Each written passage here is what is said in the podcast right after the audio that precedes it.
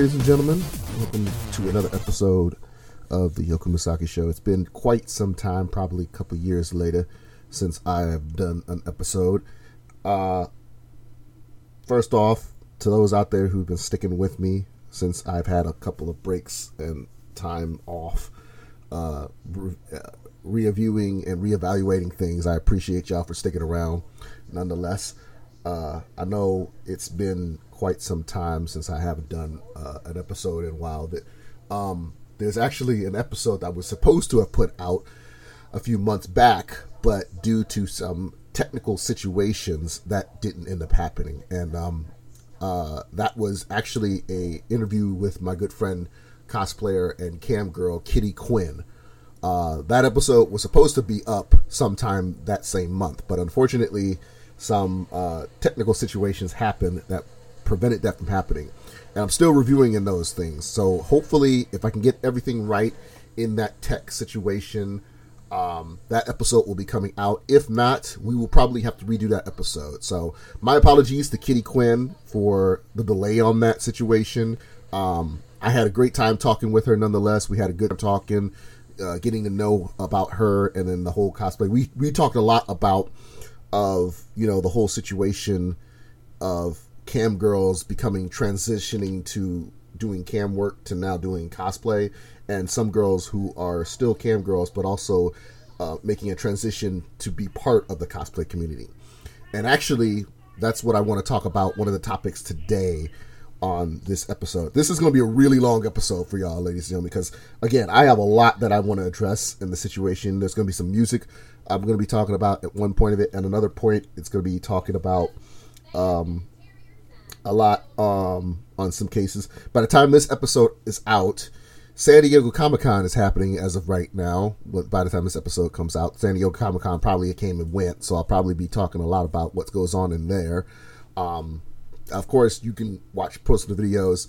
Um, most of the videos that I've been watching is from uh, IMDb because uh, Kevin Smith, one of my favorite filmmakers, is responsible for doing interviews with most of the casting crews from some of the projects that are coming out that are either making their premiere on San Diego Comic Con this year or they are addressing about the information from San Diego Comic Con this year. Um, but one of the things I want to talk, I could talk about a lot of the stuff that comes out of San Diego Comic Con, new seasons of shows I've already watched, some shows that are ending.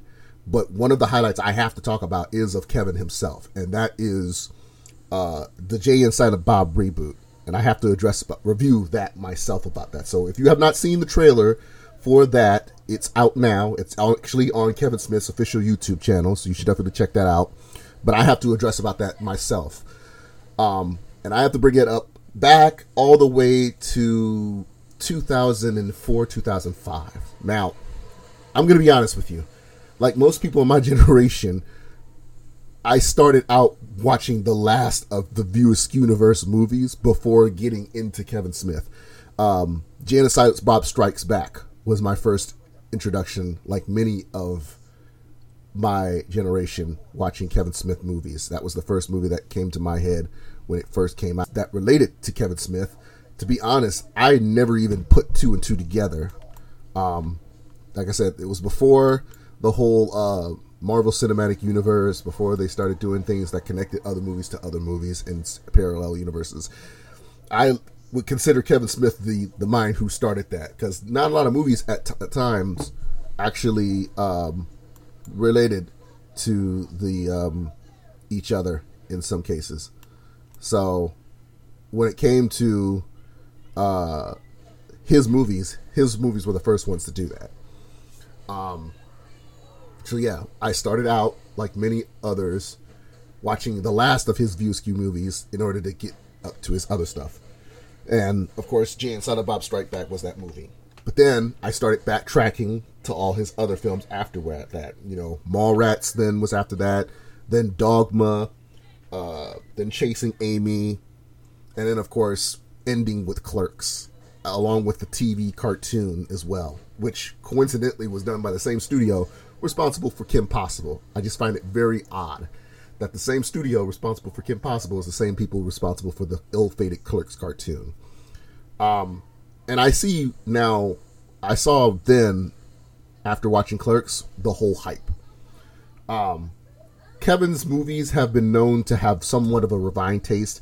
Some people find them ridiculous. Some people find them, you know, movies to be not good on a high caliber of some cases. To this day, they still some people still find it.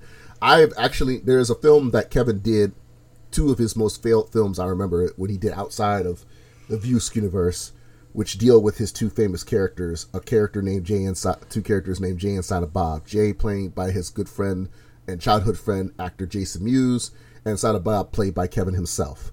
Uh, that's the one thing that connects with the characters in his movies, which is called the View universe. Um, but he was also known for doing a lot of movies outside of that universe. Uh, um, uh, Jersey Girl, um, Zack and Miri Make a Porno, uh, Red State, uh, Cop Out. Unfortunately, some of those movies didn't do so well. I've actually known a few people who actually found one of Kevin's best movies is Red State. And to be honest, being a longtime fan of Kevin, that movie is a way of him saying, I'm not taking Hollywood seriously anymore. That's what makes that movie bad. So anyone who likes Red State, I personally felt like you could like Red State, but if you really think Red State is his best movie, you don't know shit about Kevin Smith. So, but it wasn't just his movies that made me a fan of Kevin. It was his book, uh, tough, uh, tough shit. If you've ever read his books, see, I think he put out two books. One, his first one was called uh, Up, Bob Speaks, but the last one he put out was called Tough Shit. I have the digital copy of the book and the audio book where Kevin reads it himself. That book was an eye opener for me. Uh, him dealing with uh, a lot of times being bullied, uh, being different of his own intellect, uh, a lot of times growing up, his childhood, um, his creativity being flourished at some points of it from his family and his and people he's known all his life. It was that book that really solidified me as a fan of Kevin Smith's. And I feel like in some ways his life was entwined to things that I adore. For example, a lot of people know his one of his most popular podcasts is a series called uh, originally called Fat Man on Batman, which is now called Fat Man Beyond, um, which is named in honor of one of his favorite comic book superheroes, Batman. Um, Kevin has also written for many comic books as well, from Batman to Spider Man to Daredevil. Daredevil being one of his most popular runs, um, and uh, at, also at one point of it, um, Kevin um, uh, has many times of it um, has admitted most times while he loves comic books and superheroes in general, Batman has always been his top favorite in general. Um, but he has an admiration for all superheroes and all comic books in general. Um, so when it came to um, his love of Batman, that's right there with myself. Um, his love of superhero superhero movies, this was myself. He went to see the, the first Batman film during the premiere which I envious him for. Um, he worked with Prince. He's had a very much admiration for Prince. Prince um, uh, hired him to do a film, uh, documentary. Uh, the story of that is actually in his first uh, video, uh, An Evening with Kevin Smith. If you watch that video, he actually tells in full detail the story of Prince, how he met Prince, and Prince worked with him, uh, which also is the connection of how he was able to get Morris Day in the time on Jay and Silent Bob Strike Back. Spoiler alert for those who have never seen that movie. And I can only hope that he reunites with them in the reboot trailer, which again I'll get to in a minute. Um, the other thing is, is I mentioned before, he mentioned he went to see the Batman movie, and there was at one point he had mentioned some uh, his uh, expression about Tim Burton's filming, and Tim Burton basically made a negative comment about Kevin Smith, which is kind of funny because Tim Burton being another one of my favorite directors. But I will lie. Um, his last two movies have been really much of a lackluster. Dumbo and Mrs. Peregrine have been really a disappointment for me in his movies, honestly. So uh, that's a whole nother chapter I'll have to talk about. Um, uh, but when it comes to Kevin in general, um, he's one of my favorite filmmakers up top, right up there with Tarantino and Spielberg. So this movie trailer for um, his reboot film was something that was years in the making. A lot of people, some people, there was a 50 chance of people were like, you know what, you're going back to that. You don't need to do that anymore. It's just stop it. And then there's some people who are like, finally, something that we can address is about something that's going on for years. Because reboot, he has mentioned, he's pitched it as the same movie technically in some cases as and Silent Bob Strike Back, but there's a whole meaning about it. It's a little stab about reboots being overdone. A lot of messages in the film of it. Um, but of course, Kevin is known to having a lot of networking with many talented celebrities. And of course, like like his last movie, like with Jay and Silent Bob Strike Back, he has tons of cameos, um, including two of celebrities we would never expected to even be in this movie. So that's awesome on the sense of it. Now, again, I will address to those in that sense of it. If you have not seen the trailer, go to that now. It's on his YouTube channel now. Uh, along with the fact that, excuse me, he's announced that he's going to be doing a road trip show with Jason um, to talk about the movie and premiere it at certain locations. Um, hopefully, if I can get things right, I will be hopefully attending the Detroit location which is in October.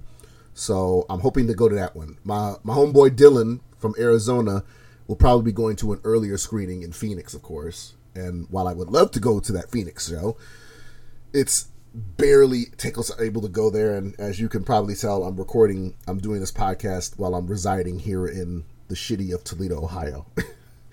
so that's just my two cents on that. But I don't need to talk about a rant about my hometown. I'm here to talk about this trailer because, again, I own pretty much all of Kevin's movies with the exception of two films.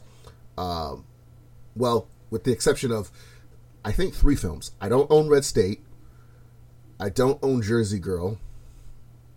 Um, I don't own Cop Out.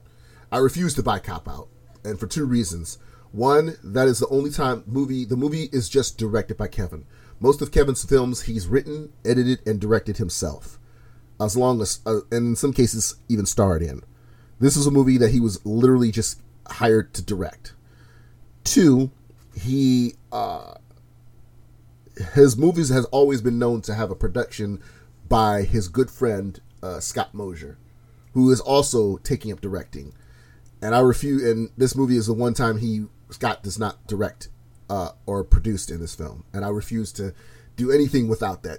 His podcast Empire wouldn't be what it is if it wasn't for him and Scott Mosier. Scott Mosier. So let's make that clear, especially for you older fans of Scott Mosier stuff of it. So that's another situation that's never that's not going to happen. And then the third and not final nail in the coffin, Bruce Willis. Now Bruce is a talented. I love some of Bruce's movies. I will always be a John McClane fan not as big as uh, uh, Andy uh, as uh, uh, not as big as Andy Samberg's character Jack in Brooklyn Nine Nine, but I am a fan of mostly Bruce's Die Hard movies, and Bruce's talent is amazing is is awesome in some cases as well. But when it comes to the man behind those roles, I have heard many times by other actors or some people who work with him that he can be known to be prone to be a dick. And when it's it's always that oh, catchphrase a lot of people have said that you sometimes should never meet your heroes. When Kevin got to uh, opportunity to first meet Bruce, it was when he was casted. Uh, he was good friends with Len Wiseman, who I believe was the director of Live Free or Die Hard, and he was given an opportunity to make a small cameo guest appearance as a uh, nerd hacker named Warlock, who was friends with Justin Long's, Long's character which is also what started him and Justin Long to become good friends to working together. Um, at the uh, on his uh, three uh, uh, his third uh, sequel of his um, evening uh, movies, he talks about that experience working on that movie and getting to meet Bruce to the point Bruce offered to work with him. Bruce is from New Jersey, just like Kevin is, so he's a hometown hero to Kevin. It wasn't until they worked together in Cop Out that Kevin saw Bruce's true colors. And Kevin talks about that, I believe, in his movie. I believe it was in a, uh, one of his uh, specials. I believe it was um, Too Fat to Fly. he talks about the full detailed experience of his unfortunate relationship with uh, Bruce working that movie. And I look at it like this: if you are a dick to anyone I respect in a sense of it, and they look up at you in the highest respect honor, you lose a lot of my respect. And that's what it was with Bruce. There'll be a couple of films I'll probably still see of Bruce to some cases. If there's another Die Hard movie that's actually good, I'll probably see that in a sense of it. But I don't have to like the person. There's a lot of actors who are like that. That people will love their character, but they'll throw a dick. A perfect example for me is um, Adam Baldwin. Now, Adam Baldwin, I love two of the most, most two recognized roles is Jayne Cobb from Firefly and his role in Chuck. Those are most memorable roles he's done. I really wasn't a fan of The Last Ship, which was his last performance in. But I'm not going to lie, Adam Baldwin is known to be a dick, especially when it comes to politics. He is so Republican, it's not even funny. Uh, another example is Jon Voight. Jon Voight's been known to play a lot of recognized roles, but you can understand why his relationship with his daughter, Angelina Jolie, is a little bit disdain. Well, Angelina is probably one of those type of people. And again, it's politics. That's why I don't like to talk about politics because most of the times when it comes to politics, a lot of conflicts happens. Now, I at least have two friends out of all the thousands of friends I have who are Republican supporters in the case of it, but we've never gone to the point where we have conflicts with each other when it comes to that sense of it, especially when it comes to racism. They've at least had the integrity to say, "Look, I respect your you know, I'm not a racist. And they proved it time and time again on that sense of it. But that's a whole different subject. I'll probably talk about that another time as well.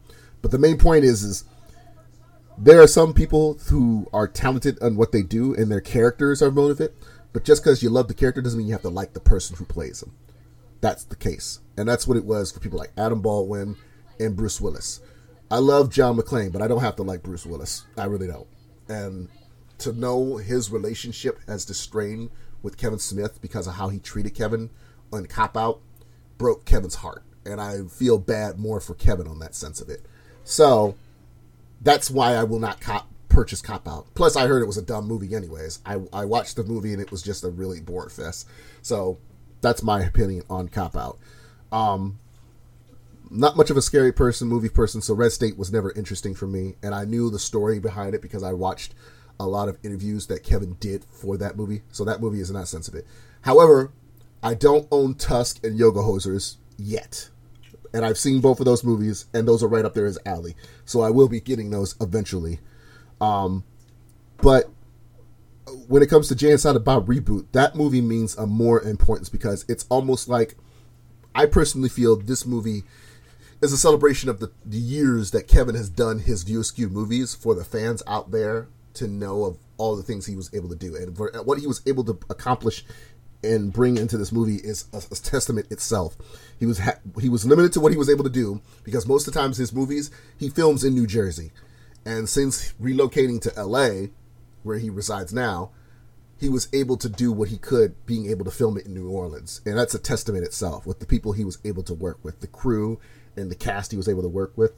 The people who are in this movie is just astounding. Like for example, a lot of people know Kevin has done a couple of directing guest role uh, performances in uh, both the CW's Flash and Supergirl because he was a fan, and both the executives at CW knows how much of a fan he is and his legacy in comic books that they thought it was a perfect idea for him to direct a few episodes. So he's sort of built a friendship and a respect with a lot of the cast on those shows, especially Flash and Supergirl and to know that some of the stars of both of those shows have so much respect for him that they're willing to take time out of their day to help him out in some cases is a testament itself. Um, and this, in the case, being Melissa Benoist, our very own last daughter of Krypton, is in this movie. That's a high caliber, uh, which was just really awesome to see. Uh, so yeah, Supergirl is in this movie, and even in her Instagram, it shows how much she was a fan of Kevin. So it's really awesome to see that. Um, uh, Val Kilmer being in this movie is also another add-on to the plus of it. Again, not going too much in spoiler territory, but he is in the film, so it's really awesome to see that. Um, a lot of other celebrities in this film that people he's worked with who you wouldn't expect to see in years. You know, Jason Lee, we knew he was going to be in this. Um, Brent, uh, uh, uh, Justin Long, as I mentioned before. Um, Joe Manganiello. I remembered him saying two years ago uh, at San Diego Comic Con when he was promoting his fashion line Death Saves that Clerks was one of his favorite movies back in the day. And It surprised the hell out of Kevin. So he and he said to himself like, Kevin was like, "If you're gonna be in any other universe, what it would be?" And Joe literally looked at Kevin, it's like, "I want to be in yours."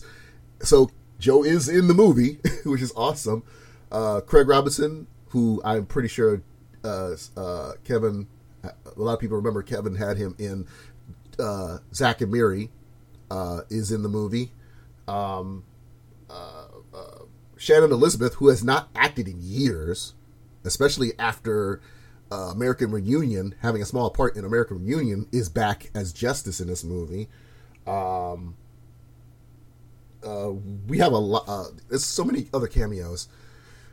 However, I will say, out of all the cameos that make the biggest difference, a lot of people synonymously who are longtime Kevin fans, Smith, Kevin Smith's fans, know that the biggest connection that Kevin has is with actor Ben Affleck. Now we've known for years that there since I think uh, Clerks Two was the last time Kevin and Ben had a relationship of working together. Ben had a small cameo in the Clerks Two as a customer. After that movie, we kind of knew, like from right then on, they would come to a point they would disdain themselves. But apparently, during a junket for one of Ben's movies that he was producing for Netflix, someone mentioned about the reboot. And that sparked off a situation in which Kevin and Ben reunited. So to see Holden McGroin, a character that was Ben played years ago in Chasing Amy, one of his early movies that he did with Kevin, is so awesome to see. And it's that's that, ladies and gentlemen, is the the solidification for us saying now it feels like a Kevin Smith movie, because not gonna lie, most of the other movies that Ben that Ben is not in that Kevin's done that lackluster of Affleck, other than mention of Affleck, didn't feel like a Kevin Smith movie. Um, ever since I seen Mallrats, where he played Shannon, or uh, his role, uh, uh his small part in um, like I said, in his cameo in Clerks 2, uh, even his role, small cameo as both Holden McGroin and his uh, parody of himself filming uh, Good Will Hunting 2, uh, complete with blonde frosted tips in uh, Jay and Silent Bob Strike Back. You know, in those movies, it feels like a Kevin Smith movie with Affleck involved. So now that Affleck is in this movie confirmed, even if it's a small part, is awesome to see. So that now feels like a Kevin Smith movie.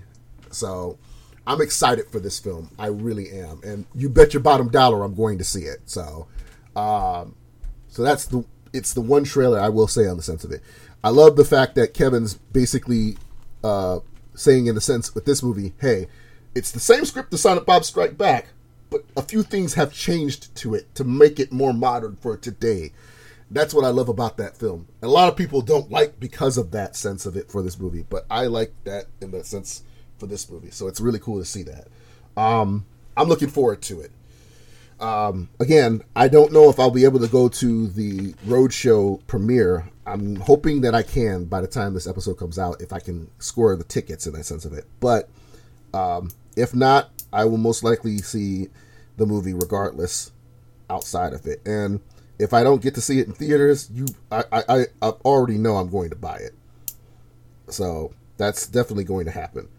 Um, so I'm looking forward to it. Of course, you know, I'm hoping that they do give some dedication to two of the stars who are in Strike Back, who are, of course, passed away. And that's Carrie Fisher and George Carlin. Uh, both of them were in Strike Back, and of course, both of them have passed recently. Uh, George playing a hitchhiker in the film, and uh, Carrie playing a, a nun who basically gives them a ride. So let's hope that integrity is given in spirit in this movie. And if I'm correct, Carlin has done a couple of roles in Kevin's movies. Other than I think Strike Back, he also did Dogma. He was a, a preacher at a, a, uh, in uh, Dogma. So yeah, um, but yeah, that movie is already on my definite list of it. And like I said, there's tons of other movies that have been announced since then. Um, when it comes to DVD release movies, in that sense of it, the only one in my mind right now is Batman Hush. Now, um, a lot of you guys might not know this, but I have started growing my collection of Batman animated films, or DC animated films to be precise, because there are a few films that do pertain to Batman in relation, but not fully in Batman in conversation. For example, Teen Titans, The Judas Contract, Justice League versus Teen Titans. So um, I do have a few films of it. The last one I pur- purchased was um, uh, was actually Batman versus Teenage Mutant Ninja Turtles, which was actually a good movie. And I will tell you guys this: don't let the Nickelodeon ownership fool you. This is straight adult. It's not fully adult, but it's not children's relating movie. So while there's no sexual or profanity in the film, the violence in the film is right up there as no typical than most other uh, Batman movies. So don't think it is like literally there's a, there's some blood in this movie, and if you know any better, most Ninja Turtle many no there's no Ninja Turtle movie live action or animated that has ever dealt with blood, and there's blood in this movie. So I will say that for a fact. So don't let the Nickelodeon ownership fool you, because it fooled me for a moment at one point. And while, of course, Kevin Conroy isn't in this film, um, Troy Baker doesn't do a bad job fulfilling the role of Batman. So I can understand that, because I mean, you have to understand how many years Kevin has done Batman for years. He will always be the Batman that we know, but it makes sense. Now, I don't know. I've only seen bits and pieces for the trailer for Hush, but I'm already invested because I own the book. My only situation on the book is there's one scene in the book that I feel may not be in the movie. Um, and this is spoiler alert territory for those out there who have not seen the book, read the book, or uh, in the sense of it. In the book, there's a scene where Batman is fighting a man who's supposed to be Hush, the main villain, and it turns out at first that he reveals himself to be Jason Todd, uh, aka Red Matt, Red Hood. And while Batman's fighting him, he's saying all these things about Jason. Jason saying all these things about his life with Batman until he makes one mistake. One of the memories he mentions, Bruce mentions that never happened, or he happened, but it wasn't his fault. And then Bruce ends up taking advantage of that situation and starts beating the hell out of this Jason until we find out that it's not Jason at all. And by the end of the fight, it turns out that guy isn't Jason actually, it or Hush. It's actually Clayface. Now, for those out there who don't know my history on Batman villains, I I have a love hatred for some of the villains. Um, Joker, still my favorite villain of all time. Harley Quinn's my favorite female villain. But at the same time, so is Poison Ivy and Catwoman. I love all the, the Gotham City Sirens. Um, you know, Red Claw, I think will be a great villain sense of it. Bane, I think he's amazing. Penguin and Riddler are still great, comical or not. Um, you know, everyone from Calendar Man to Clock King, they all bring something to the table in their rogues gallery. But I think Batman's villains gallery is the most unique in a sense of it. So there are many of Batman's villains I have a very much liking for, except one particular villain, and that is Clayface. I feel in the comic book lore, they always have to have a supervillain that has the ability to change their appearance. In Marvel's case, it's the chameleon. It's that character. He is an alien slash type humanoid mutant who has the ability to change his appearance in Spider-Man universe, it's the Chameleon, but in the X-Men universe, it's a character named Morph. And if you're familiar with the '90s cartoon, you should know who Morph is. But if not, he was a character who started out as a hero in the X-Men comic book or cartoon lore, but in the cartoon lore, he ends up becoming a villain by some random circumstances. And that's the part of it that makes me upset in the sense of it. Oh, Mystique also. Let's not forget Mystique is also another one. But I like Mystique. I think Mystique's one of those shapeshifters cases about it. I don't know. I guess female shapeshifters are better for me than male shapeshifters. I don't know what it is. It's just that feeling. Like for Batman Beyond, I loved Ink. I think Ink was an amazing character. I loved her stories, uh, whether it was the one with her daughter or the one with the guy who was obsessed with her. I think those were amazing stories. I loved those episodes. I hated the fact that her character has had many attempts to uh, be eliminated per se, but on some cases, I do love her character. I, I find her character to be very fascinating. However, Clayface, on the other hand, I don't. Um, ever since the first episode of the animated series, uh, Feet of Clay, I hated him. And even Ron Perlman's amazing performance can't shadow the fact that I hate this character. I really do. And then I believe there was an episode in the animated series, I believe it's called The Crying Game or Child of, of Crying, where Clayface creates this child in the form of a, a, a young girl that Tim Drake Robin ends up having a fascination for.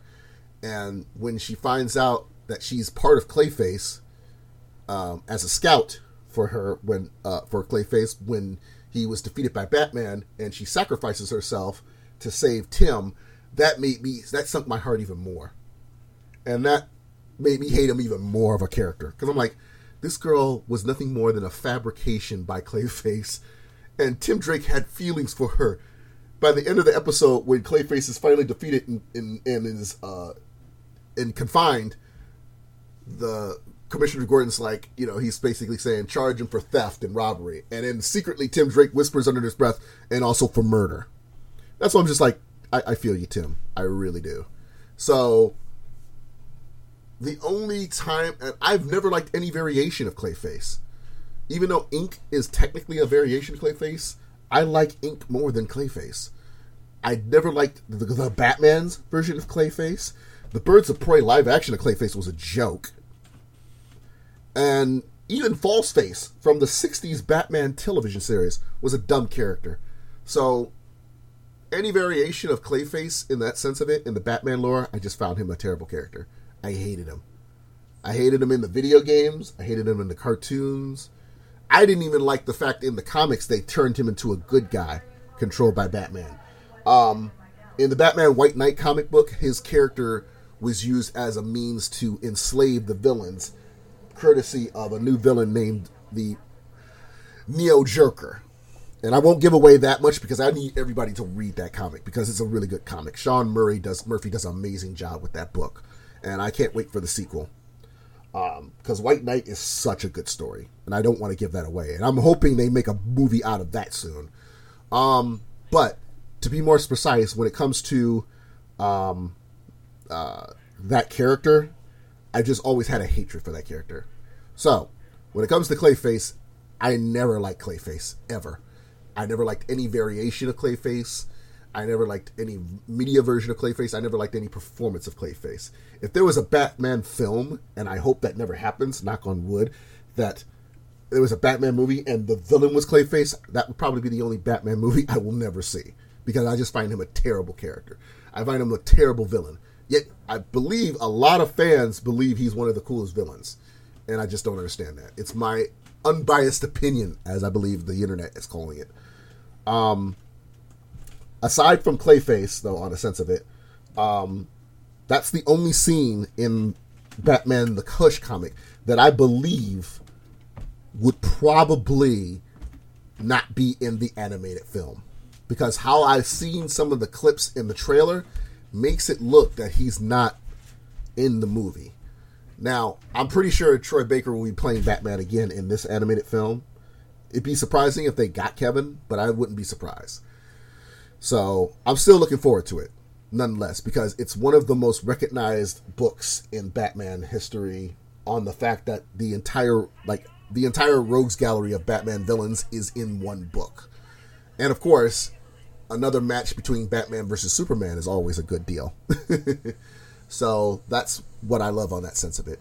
So that's one trailer for one movie that's coming to the DVD that I'm looking forward to. Um, but I do also have uh, some other questions on Sense with San Diego Comic Con. Um, one, for example, uh, Uh, a lot of people have probably read about this recently or been seeing about it recently since it, by the time this episode comes out this week of weekend. Um, recently, Entertainment Tonight, as I mentioned before, is doing live coverage of San Diego Comic Con, uh, talking with cast and crews for films, shows, uh, projects that are coming out uh, that pertain to the entertainment industry. So, of course, they're going to take the opportunity to talk about things at Comic Con that many fans who have never been to Comic Con before wonder the experience of the big trends. And this year, they decided to talk a little bit about cosplay. Now, for those out there who uh, know on my work as a photographer, I have worked and have become friends with many, many photographers. I've had some relationship friendship with my photographer with cosplayers that are still to this day that's gone on longer for four than five years. And there are some cosplayers, unfortunately, that I have no longer have that much respect for, who or who have no respect for my work anymore in that sense of it. And it, it's part of the job. It's but my mentality it makes it harder for me based on my mental ill health. It only makes it harder for me because first off, you never want to lose a friend. No matter what your actions are, you never want to lose a friendship. And it's one of the things in my business as a professional that's the hard part about it. It's hard to not be a friend to a client in that sense of it, no matter what you're shooting. Um, this year, uh, as many of you know, I went to Colossalcon again. This will be the ninth, tenth year I've gone, I believe, to Colossalcon. Um, I've gone for the last seven, eight years, with the exception of two years I think I haven't gone. And that was because one year I was in Arizona, I believe. That was the one year I didn't go, was because I was in Arizona and then the other year, I believe it was because I was not in Ohio at all. I believe it was because I was in Florida uh, during that time. Because uh, one year I was in Florida because I was working during the summer at Walt Disney World, and then another year I was in Arizona for seven months with my mother during the summertime. We basically spent our summer in Arizona from from uh, from February all the way till that December, till the mid of summer, end of summer. So, in a way, we spent our summer vacation in Arizona. And I still miss it. So, for all my Arizona fans out there who are listening, trust me, I miss you guys so much. Uh, and in time, I will be back. I will. Um, but, anyways, when it comes to uh, Arizona, when it comes to Colossalcon, it's been one of the cons I've gone to every year. Um, it was the second con that I'd gone to after a trail of cons I'd gone for one year. The first time was a local convention I go to called uh, Anna Marathon, which is located in Bowling Green, Ohio, at BGSU. uh, excuse me. Then another con I used to go to in Columbus was a convention called Ohayocon, but due to some personal issues that I've had, uh, I stopped going to Ohayocon. Um, there may be a chance, based on what I'm hearing, there's a lot of improvements this year, since this year. So maybe it comes to a point I may return. It's a maybe. I can't guarantee that. Um, by the time this episode is up, uh, the only conventions I'm considering going this year uh, is Youmacon, which is a convention in Detroit, or Dearborn, whichever one it is, but it's in Michigan, and it happens within the October month, mid Halloween and then of course, uh, and then another con that's actually happening, I believe, in Maryland, uh, called Katsucon. Uh, Katsucon, I really hope to go to. I can't guarantee that, but it's mostly because the location of Katsucon's uh, hotel, Grand Rapid Hotel, is amazing. There's a lot of locations, a lot of lighting, natural lighting, a lot of beautiful sceneries that happen in Katsucon that makes it beautiful to shoot at. Um, one of the reasons why Youmacon is a sense for me is because most of the only conventions I've gone to is Colossalcon, and it's a basically a summer convention. So 90% of the cosplayers there are wearing uh, swimsuit oriented costumes. So in a way, I haven't really experienced shooting cosplayers in full costumes except like minimal conventions like BashCon, which two or three cosplayers are in, or um, uh, Marathon, and that's if they're good costumes I get to see. So when it comes to uh, um, comic, so when it comes to conventions, I haven't really experienced a full convention during the winter or springtime that deals with full costume cosplayers, and that's only because most of them are either very faint in Colossalcon or they're not in conventions that I go to most of the time.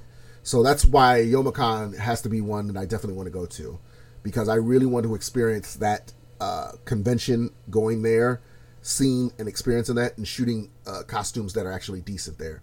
Um, while there are people who do wear costumes fully clothed at Colossalcon, the spacing at Colossalcon is very limited.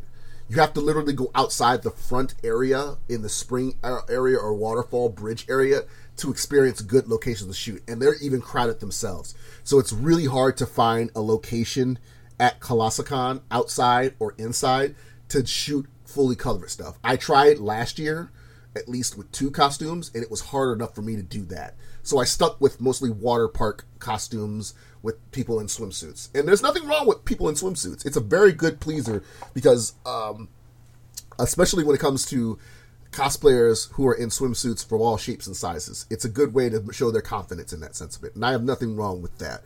But I just feel like when you're shooting swimsuit costumes only, you can't really consider yourself serious as a cosplayer photographer and I haven't reached that that lineage yet. So I feel like I need to do this, and the only way that I feel people will take me seriously in the cosplay photography is if I do more clothed shoots in that sense of clothed costume shoots. Now I've done fashion shoots outside of cosplay, fashion boudoir shoots, which is fine. You know, boudoir for the people out there, intimate and sensations, and then of course clothes shoots in general for fashion stuff, and I've done those completely fine early in my career, fashion cost fashion shoots were not really my thing. I wanted to stick with doing boudoir photography because of the fact that for years I've mentioned this before many times before that I love helping women who I mostly who I only shoot in the sense of it. Sorry for guys that I it, I like to be the confidence booster for women of all shapes and sizes. I want women to always feel confident in themselves. And when it came to boudoir photography, what better way to show that a woman can be intimate no matter what she looks like in that sense of it. And I've shot with many women in that sense. Uh, when it comes to that, I've shot curvaceous women. I've shot women who are very petite, very small, slim women, athletic women. So I've shot with many shapes and sizes of women, um, to an extent.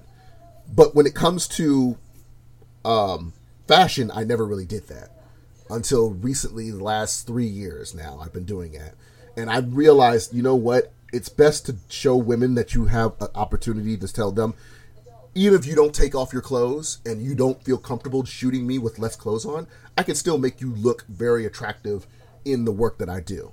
The recent work I just shot with was a, a woman by the name of Shelby Garcia, and uh, she's a fitness instructor, and she also was a bodybuild, um, a um, I believe it's a Beachbody instructor or a Beachbody counselor for a company Beachbody. You know, people behind Insanity workout and such like that and she's never modeled before. And she's worked with me and one other photographer, and we recently did a fashion and a boudoir shoot, and she loves it. And I had a good time shooting with her. She we came up with the ideas, the outfits, and she still looks incredible. And you probably see my work of her on my Instagram and my Twitter if you follow me on either of those. You'll probably see the work that I've done with her. So there's nothing wrong with fashion shoots. None for me. As long as it's the concept that I can look for in a sense that works for me. But when it comes to cosplay, I'm limited only because of the fact of what I can do. It's not because I don't want to shoot clothed cosplayers. It's because I can't find. If I'm going to shoot cosplayers who are good in their outfits, I want to make sure that it's good stuff. But at the same time, it's not a lot of people there, and there's not a lot of spacing there. I've seen plenty of good cosplayers fully clothed at Colossalcon, but I'm very limited to location. It's hard to find a spot unless you rent out a room in that panel room uh, in Colossalcon to shoot at. And only one photographer, I believe, did that. They literally had a room they reserved to shoot cosplayers in. And I don't like to be that type of person to say, hey, I have a backdrop, I have a camera, let's shoot. I don't want to make my work look like a studio. And many of you people have noticed that. When I shoot my stuff, I don't like to shoot in one backdrop location. I like to use my environment. That's my one thing takeaway as a photographer. I could get a studio if I want to, like any other professional. In fact, girl I'm talking to actually has a studio of her own in Detroit, and she's a photographer herself. But at the same time, her work is mostly infants, children, family stuff, and it makes sense because you don't want to just shoot If you don't want to shoot at location, you want to just shoot there. But for me, I'm the type of guy that's like, hey, if there's a location that looks beautiful that you can't get in a backdrop, I can take a picture there. So that's my thing when it comes to shooting uh, location, location, location. That's my whole thing when it comes to me shooting. I have a backdrop. I just don't like to use it all the time. and most photographers respect me for that in some cases, and there are some photographers who are like, you know, you can't do that all the time. But it's it's a fighting battle. And that's the same thing with cosplay. It's hard for me to find location for cosplayers when you only have them for the moment in a location that's packed like a freaking sardine can at a convention. And if you've ever been to an anime or comic book convention, you know some of those locations are very limited to find to have spacing. And you only have a little bit of time to work with those people in that sense of it. So yeah, that's the whole thing when it comes to cosplay. But derogatory from my point, their ET decided to document about that. And they worked with um, they talked with four cosplayers. I won't give up their names out of respect, who basically gave information about the world of cosplay. Unfortunately, this is a mass media mogul company, ET Entertainment Tonight. They are a mass production of press, and unfortunately, when it comes to the press, and I'm not going to say I agree with our current president, but sometimes they do tend to twist words around and people and auditory around on editation and they made it look in this documentary as I watched some of it. I couldn't even watch the whole thing because I just saw the beginning of it and I just knew from right then on it was going to go, it was going to be going downhill. Um, while the cosplayers they interviewed were incredible, talented people, they made the accusation that most cosplayers who are making it bad on themselves are what we call in this field the lewd cosplayers. Now, if you ever heard the word lewd, in cosplay community, it's mostly those cosplayers in that sense of it who are the sexualized cosplayers who either sexualize in costume of their looks of characters. For example, um, one of my uh, friends, um, Golden Angel Cosplay, uh, she has done a cosplay of a character from an anime called Fairy Tail, and the character's name is Lucy. Now, Lucy in the cost in the cartoon ha, is is a very very attractive girl, but never in the cartoon have you ever seen her sexualized in any way. There has been fan service, but never in a sexualized way. So when a character is seen to be attractive in the sense of it for cosplayers, sometimes cosplayers tend to sexualize that character, and they do that by having that character in an alternate outfit that would make them seem more risque. Uh, and in a whether it's with lingerie, implied outfits, or sexualized attire in locations, and that's what blue cosplayers are. And they're more featured on the sense of it, where they're in their body and posing in some cases. Um, perfect example. A lot of people out there know my one of my favorite animes is Tenchi Muyo. Now, fan service, yes, aside, Tenchi Muyo doesn't go all the way to the brink point of nudity.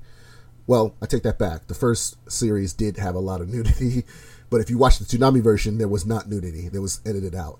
But uh, you wouldn't expect to see really in Tenchi a character of uh, and for to put it bluntly, you would probably see Ryoko pantsless. You'd probably see Ryoko topless, but you would never see Ryoko in lingerie looking like a Victoria's Secret model. But there have been cosplayers, women who have dressed as that character, wearing that attire. The sexiest I remember at one point, an episode of Tenchi was, I believe, in Muyo. Ryoko is wearing uh, this green and pink attire, which looks like she's wearing a skirt, and she's showing a lot of leg. And she's wearing a top, but it looks like a dress. But in a way, it's actually just a, an outfit. It's an outfit itself, but she's showing a lot of leg. Uh, I have not seen anyone do that outfit except two or three people, and those are years ago, like 20 years ago. Girls are doing that, but I've never seen anybody do that outfit now. But honestly, I've never moment remember a moment Ryoko has ever been in an episode of Tenchi Muyo wearing Victoria's Secret underwear or underwear in general. I've seen manga of Ryoko wearing like something other than a t-shirt and panties, but I've never seen Ryoko like wear full on lingerie, stockings, the whole nine yards of that sense of it. But there are girls who cosplay that character. Another example Tracer from Overwatch. While she has not been a sexualized character, she has been considered an attractive character. Jessica Nigri, one of my favorite cosplayers and one of the most recognized cosplayers in the community, has done several outfits where Tracer is wearing everything from a mini bikini to a maid's costume. Well, I take that back. Meg Turney did that actually, the maid's version, maid costume version of uh, Tracer, but with her trademark hair. But you know, sexy outfits in that sense of it. So it's more sexualized. Another example, I've seen actually in the documentary itself. Um, they showed pictures of Yaya Han and Erica Fett, two well-known cosplayers, doing very version costumes in some cases, where they're showing a lot of cleavage, a lot of uh, backsides. Um, one of the outfits in particular, um, Erica Fett doing a boudoir cosplay version of uh, Daphne from Scooby Doo. Now, Daphne, we all know who's the attractive, who is one of the uh, members of the show. Um, we've never seen her wear anything sexy. Velma or Daphne has never worn anything sexy, not even to the live action movie extent. But people like Erica Fett and Vixenus, uh, I believe her name is Vixenus, I believe her name is, uh, and several other cosplayers have done, uh, Amouranth, I believe is another one, who have done sexy versions of Daphne, wearing nothing but lingerie in that same character. That, ladies and gentlemen, is what lewd cosplay is. Now, there are reasons behind that. Unfortunately, in the documentary, they made it seem it was frowned upon. That's my problem. And a lot of cosplayers who have mentioned it in a sense of it, people like Lux Stardust, Sony Erlin, Holly Wolf, who I'm also good friends with, have made it state that it's one sided with this in the cosplay community in that documentary.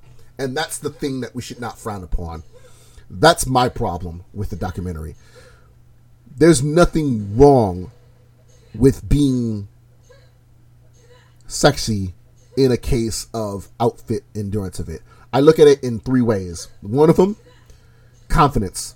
Many of these women you would never see wearing stuff like this in a normal day basis. They're mostly wearing sweats, jeans, pant, t-shirts and pants, normal stuff that most normal people would wear.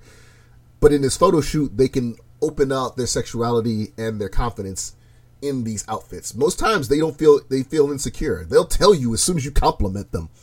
Everyone from my good friend uh, Darshelle Stevens, who's a very well talented photographer herself, who's gone into modeling and cosplaying herself, to um, uh, one of my close good friends, uh, a girl named uh, Red Fox Cosplay, who's never, who's over sexualized a lot of her stuff of it, um, but didn't really take off until recently.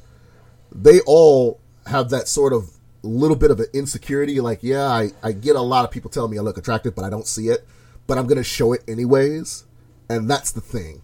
There are some women who know they're sexy. Like, thank you. I, I appreciate that. I've worked hard on this body. And that's another, uh, so that's what brings me to the second thing. A lot of fitness regimen. Women like Ireland Reed, Holly Wolf, Amouranth, they'll show you that they go to the gym day in and day out, work their butts off to get that body. They don't naturally have that look. There are a few cosplayers, lewd cosplayers, who have the lucky genetics to look like they do. But there are a few, there are many cosplayers I have known for years, especially the lewd ones, who have worked their butts off in the gym to attain those look, those physiques that many people, fans, find interesting pervs find oogling, but at the same time, it's not like they just naturally were able to look like that. There are a few that naturally who have been able to do it and they've been blessed with those genetics, but there are tons of women I have known who have worked their butts off, no different than every other supermodel in the industry of basic photography and modeling industry.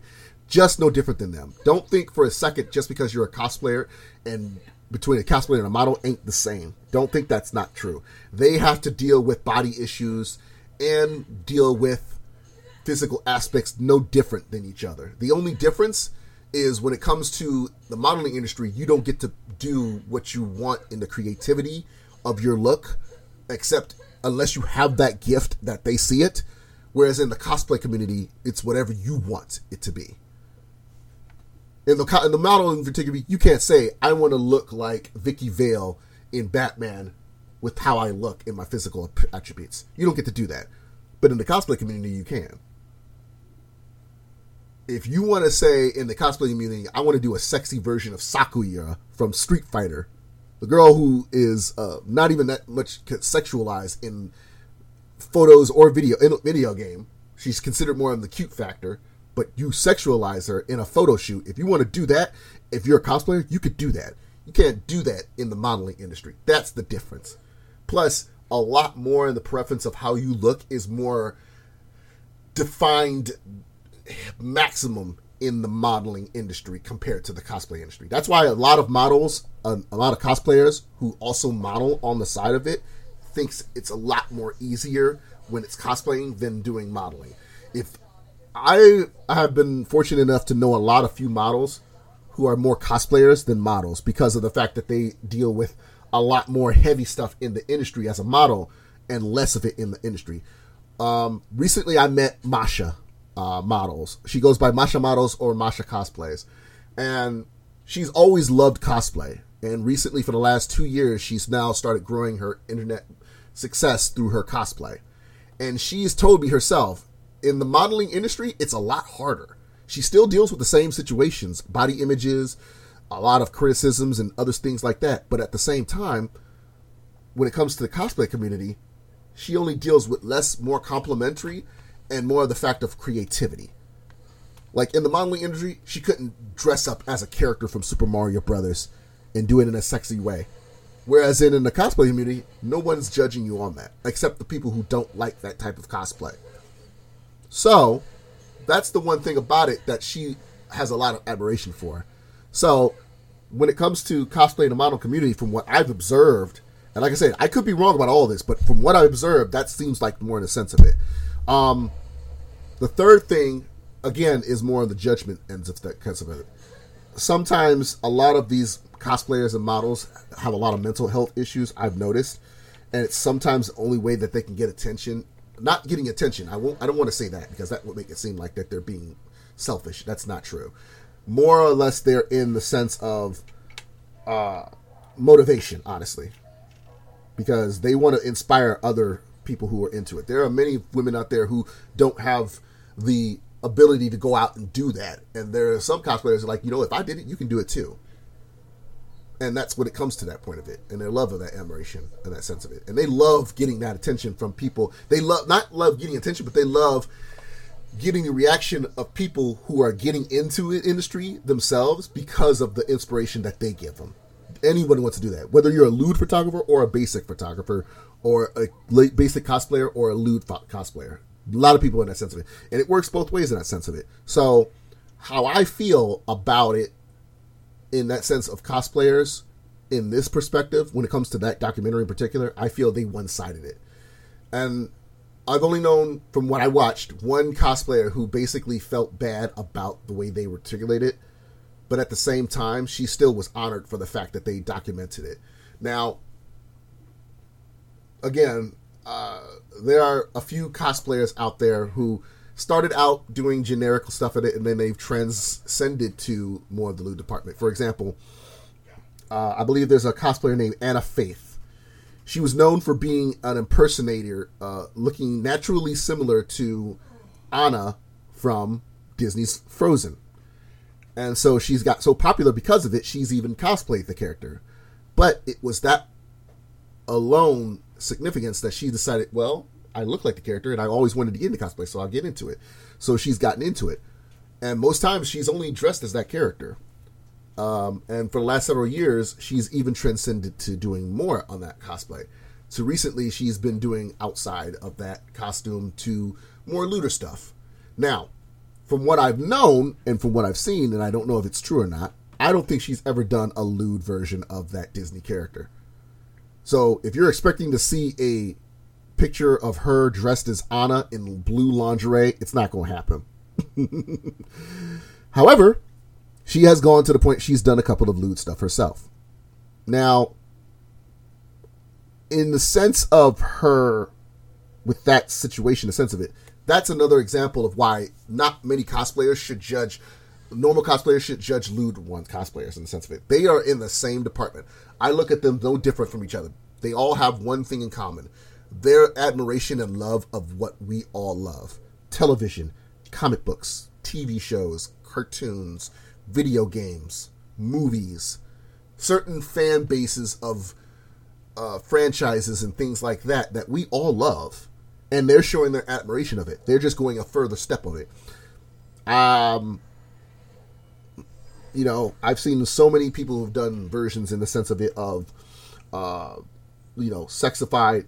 No different than it's. I feel it no different than people judging the difference between a guy dressed as a Ninja Turtle and a girl wearing a Halloween costume of a sexy Ninja Turtle. It's no different. What gives her the right? What gives the guy in the regular Ninja Turtle costume the right to judge that girl wearing a sexy version of the Ninja Turtle costume? She loves the character too. If that's her way of wanting to dress like that, that's her way of dressing it. It makes her feel confident. Makes her shows her admiration and love for the character. If it makes her any less different a fan, that because of that way she is, the way it is in that sense of it, then that that that's your opinion. But keep that to yourself, I think. And I feel the cosplay community in documentaries like the one ET posted and edited is a way of saying we look down upon those people who do that for Patreon and stuff like that. Sometimes those costumes, even if they're wearing less clothing, sometimes it's not cheap. I've known for experience, me being trying to get into cosplay at one point of it, some of that stuff's not cheap. I've known a couple wigs to be over a hundred dollars. Believe you me. Sometimes I've known a couple people to pay almost up to 700 to up to a grand to try to get a trip to California San Diego Comic Con for hotel accommodations, food, plane tickets, bus tickets to go all the way down there, and to have enough to pay for their equipment and stuff and their outfits. And they could be wearing as less than nothing than a mask, a wig, a, a weapon, and a bikini, and still have to pay that much just to a convention. These are not cheap things, people. You have to understand that and take a consideration into that. So when it comes to especially the female cosplayers in the lewd department, a sense of it, I respect them as much as I respect the cosplayers normal attire ones because they're still putting in the same grind and work as they do. I'm working with a cosplayer personally to help her get a outfit of um of a character of um from X-Men one of her most recognized characters she's known for doing in X Men most of the time is Jean Grey. She even went to the Dark Phoenix premiere dressed as Jean Grey. Now, she has done very much risque outfits in certain cases and non cosplay risque stuff as well. But she's always put in work with her stuff. And from what it seems like, uh, me helping her financially to help the outfit go in exchange to shooting with her, most of the outfits that she's doing well, cost up to $500 $600 and she's wearing pretty much nothing different than like a bikini like outfit with thigh highs. But how much work and that has to go in to put in for all the stuff she has to get in those outfits is not cheap, ladies and gentlemen. Which is why I understand if you have to go so far to make pictures and sell them on the internet from Patreon or Gumroad, then it makes complete sense. Now, on my perspective as a photographer, that's a different story. It's just it's all about agreements with the cosplayers in that sense of it, which is why I've mentioned before I don't have desire to open a Patreon because a lot of people because a few people have asked me why don't you start a Patreon. It's mostly because of that. I feel it would be disingenuous or uh, not respectful to the cosplayers who I have worked with and the models I've worked with to do that. So unless it comes from them. And it's the same thing for my print shop because a lot of you guys out there remember I I it's still probably still up online, but most likely I'll probably shut it down. But I I at one point had a um, print shop, and it took me a while to realize, especially from places on the internet, that people stated, you know, we don't really buy physical copies of stuff of of, of cosplayers' work anymore. We mostly just get digital. And at the same time, some of them don't want to deal with all the paperwork of shipping and mailing some of those prints to the fans. So when I had realized about that, that's when I was like thinking to myself, well, maybe this is not a good idea. So that's why, ladies and gentlemen, my print shop hasn't been functionable for a long time. Now, for those out there who are fans of my work, you want to always want to print, just hit me up. I can personally do that for you. I've done that already a few times. So there's always that option. I just feel in this um, documentary that ET did, it was distasteful. I really feel it was a disservice to the community because we need to stop being barred to uh, discriminating on lewd cosplayers or cosplayers who are doing more sexualized of their work. That because of that in the sense of that they don't deserve the respect. I feel they deserve just as much respect as the cosplayers do. Um, vera bambi who started out as a cam girl who still does camming every once in a while for her longer fans has done legit costumes once in a while. She's done a couple of lewd work for her case of it because of who she is and sometimes because of how she comforts herself in a sense. But she has done some legit stuff. Like there is one costume I remember she did that was amazing. Um, her interpretation of Inspector Gadget is an amazing costume. Nothing revealing, a lot form fitting in a sense of it, but it was a legit costume, legit, complete with the hat and everything. I mean, she could have done a sexualized version of it because she's done a couple of sexualized costumes in some cases, but she's done legit stuff as well um, Sonia Arlen, I believe her name is. She was known for doing a very amazing female version of uh, the Green Power Ranger uh, costume. She didn't wear less clothing; it was just more form fitting her to her body. That you could see she was a female, and she got popular for it. That she's become good friends with Jason David Frank himself, the Green Ranger himself, Tommy Oliver.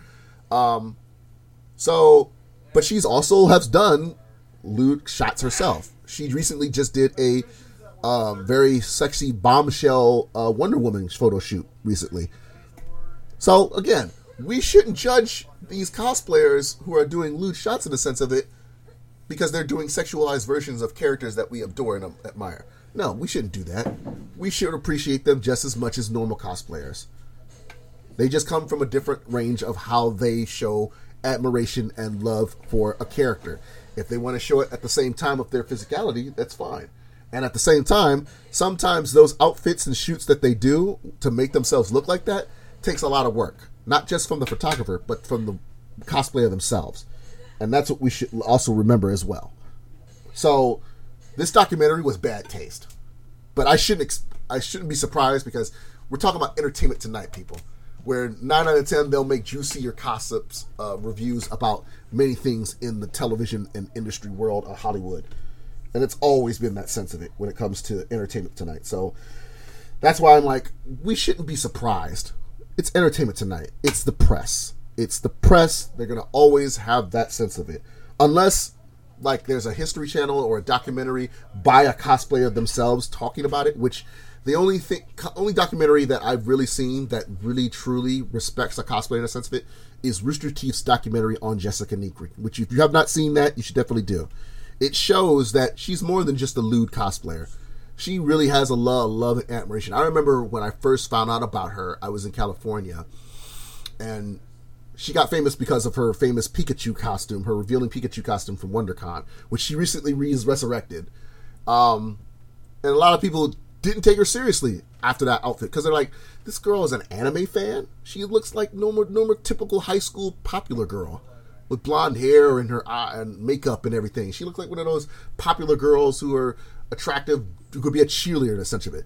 And you look on her phone on her wall, and this is way before she was with Ryan when she was living on her own, I guess. She's got murals of comic books and, and anime convent and anime uh, posters of video games and anime and such, and yet you still wouldn't want to believe her. And it wasn't until years and years later she started putting more detail in her costumes and her outfits that people were starting to realize this girl was legit. And I literally think if it wasn't for a simple thing as a costume contest from IGN, where I also found out about the magic of Greg Miller, Mr. Game Over Greg himself, that I found out that it was because of that contest when she won that put her on the map. It was literally that contest. Um, because I was like, this girl really put in work with a Juliet Starling costume for Lollipop Chainsaw. And because of that, she won the contest. And because of that alone, I was just like, this girl is serious.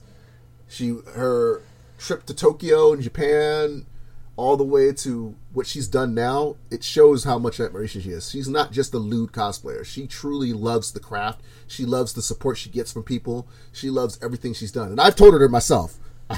um, for those who don't real don't know, I, I met her three years ago at New York Comic Con, and I told her all this. I said from the moment she was in that contest as Juliet Starling to when I found out she was on the Philip DeFranco show as a guest at times, all the way to her stuff now I have been admiration for her. I do have a lot of respect for her.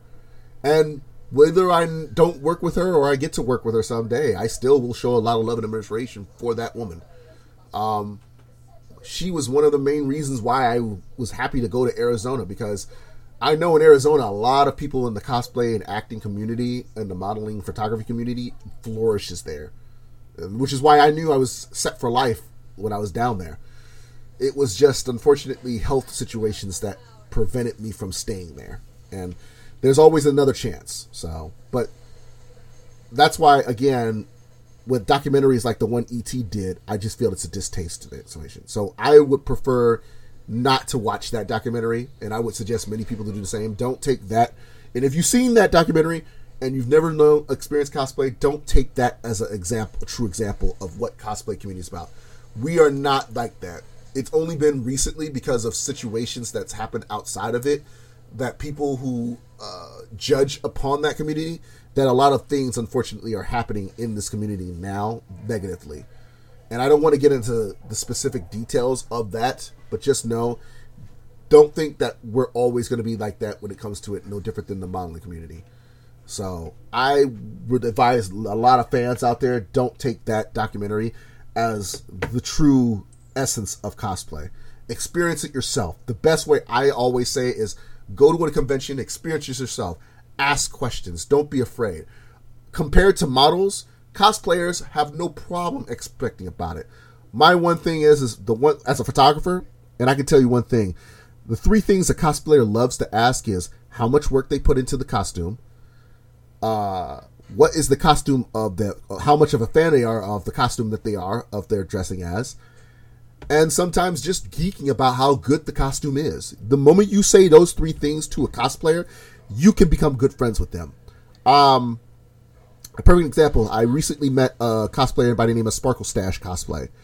I met her because um, she did an amazing female costume version of All Might from one of my favorite new animes, uh, Boku no Hero Academia, or My Hero Academia. Now, I've seen a lot of women do amazing cosplays of All Might, a male character in the show. But the one that stuck out for Sparkle Stash was her swimsuit version of the costume. She did an amazing job on the makeup on her side torso. Now, for those who've seen who've not seen the anime, All Might has a condition where his basically the side of his torso is damaged. So it really looks bad she was able to emulate that through makeup and prosthetics on herself while wearing a two piece bikini version of All Might's costume, complete with makeup and hair. She did an amazing job on this outfit. It's one of my favorites of her. And she's even gone to say it's most her most popular costume that she's planning on doing a lot of variations of All Might costumes. She's done um, she's done the full bodysuit. She's done a cheerleader version recently. Uh, she's even done one with All Might in his famous yellow two piece suit recently for Anime Expo. But she's done many variations for All Might, and she plans on doing more. I've even given her a couple of ideas myself personally. But for her, in the sense of that outfit, she did an amazing job with the prosthetics on her torso area to pull it off. Because I've not seen a lot of females, uh, All Might cosplayers, do even that in the sense of it, which is amazing. Um, uh, but I had to gush with her about that. The fact that I told her I love the outfit, the fact that I love the show. That's why we, we we've now become friends in a sense of it, and that's the one thing I love about in that cosplay community. Whereas in the modeling community, you talk to a model in that sense of it, it's you're not going to get that same reaction. That's one thing I've always stated about the cosplay community that I love about compared to the modeling industry. Now, there are a few models in the industry that break that mold but unfortunately, they either don't go so far or they're not getting a lot of recognition. That's how it is. But in the cosplay community, I've never seen a situation where it's like that. And if they have, I've not met them or I've not been a uh, man enough to meet them. Let's not forget, I, I do have still some anxiety on my side. So there are a few cosplayers that I've gotten to work with that I've not talked to, and there are a few cosplayers that I like that I've not met yet. And it's only because it's always a nervous situation for me. And that's okay. That's always okay. Um but again, it's a whole different aspect if you experience it. But I always tell people who've never gone to a convention or always want to get into cosplay, you have to go to experience it. The only way you can experience it is by going to it itself.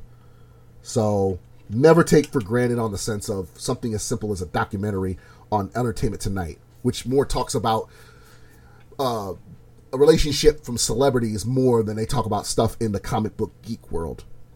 I don't take them seriously. Like I said, this is Entertainment Tonight we're talking about. Um, another situation. Speaking of dumb situations like that, um, I also want to bring up uh, my personal two cents about what's been recently going on now. Uh, now, science fiction and the artificial intelligence and the intergalactic extraterrestrial worlds of admiration I've always liked. I have. But I don't understand this trend about going to Area 51. I I put that right up there with the whole men showing women pics of their genitals in a sexual manner. I don't understand that. Am I missing out something here, ladies and gentlemen? I I, I just want to know. It's uh, I don't understand the jokes. I don't understand the memes of it. I, I I get it. I'm old, but you know what? It just seems like something that just doesn't make sense to me. Um. Then the other trend of the face app thing. Now, didn't we have a face app trend before? Last time I checked, it was women looking like men and men looking like women because of a face app on Snapchat. Now that was a trend that I was interested in because I'm not gonna lie, for all my, if I speak for all men out there to say that we look cute as hell as women because of that filter, there are a lot of us men that look damn good as women in those filters. I'm not gonna lie. There are a few women out there that look scary as men, and there's a few women out there that be like, you know what, I, I look good. We all had that Buffalo Bill moment when we looked at that when we looked at ourselves in the opposite gender because of that filter. We all said it to ourselves. Let's not lie. I do me. We all said it. So that's fine. But I don't see the, the whole thing about uh, uh, the uh, old app showing people in old ages. I just I don't understand that. I'm old myself. I don't need to be reminded about that. I really don't. I don't need to be reminded on the sense of my face is going to look a lot older in the age of it. I, that's the last thing I checked. I am go- starting to get gray hairs in my goddamn beard now. Last thing I want to do is see me with wrinkles. Ah, uh, ain't happening. I'm lucky enough. My father, I have my father's genes right now because my father is hitting 60 as of right now, and he still looks like he's in his mid 20s because of his how he take care of himself. I know I'm following that same trait. Same people. I've said it to many people before. We have the Will Smith gene because if you look at Will Smith, he don't look like he had turned a day under 20. He looked like he's stuck in a time paradox. The only time you really see his age at few moments is when he changes his look when he shaves his his facial hair and his hair off, or when he and lets his hair grow out, or when he's not wearing, uh, or when he dyes his hair a certain colors. That's when he shows his hair. But when he's naturally looking the way he does, nah, he still looks no different. I have always saw that in Will Smith. That's why I tell people we're like vampires in the sense of it. So last thing I want is somebody to show me on an app that you're gonna be older. It's no different than uh, I've I've said to people before. I'm like, uh, does nobody, rem- especially to my black community out there, do do we do we not re- do y'all not remember we told white people the fact that um black don't crack? So why do you need to use an app to show it? We don't need to. Honestly, I don't think I've only seen a few of my fellow people in color use that app, but mostly ninety percent of the time it's white people. Because again, black don't crack we don't need to be reminded about how we're going to look old. We already know we're going to look the damn good as we are, how we take care of ourselves. Everybody from Della Reese to Cicely Tyson don't look no different than they are in the sense of it. From James Earl Jones to Ossie Davis. You look at all of them. A couple of gray hair, whiskers, and gray hair on their heads, all that, but they don't still look no different than they changed themselves a bit. Hell, I didn't even know Samuel L. Jackson had had regen- had uh, CGI age enhancement on his face in Captain Marvel. You could barely even tell that because he looked no different than he did years ago. I look at him when he was in uh, Die Hard with a Vengeance and Zeus, no different than he does now, and you would not tell the difference, especially when he ain't got no facial hair. So honestly, I just don't see the whole thing on that trend of it, but maybe it's because of me. But those two trends alone just seem very pointless. And I just felt I needed to get my two small two cents on that sense. Um also, I want to bring up about um, something that I also wanted to bring uh, that I've actually been thinking about a long time. Now, a lot of people out there, if you have not checked online uh, on a different subject, um, a lot of you people out there who followed me since 2009 might know at one point I dabbled in music. Um, to this day, I still promote some of my old music in a sense of it.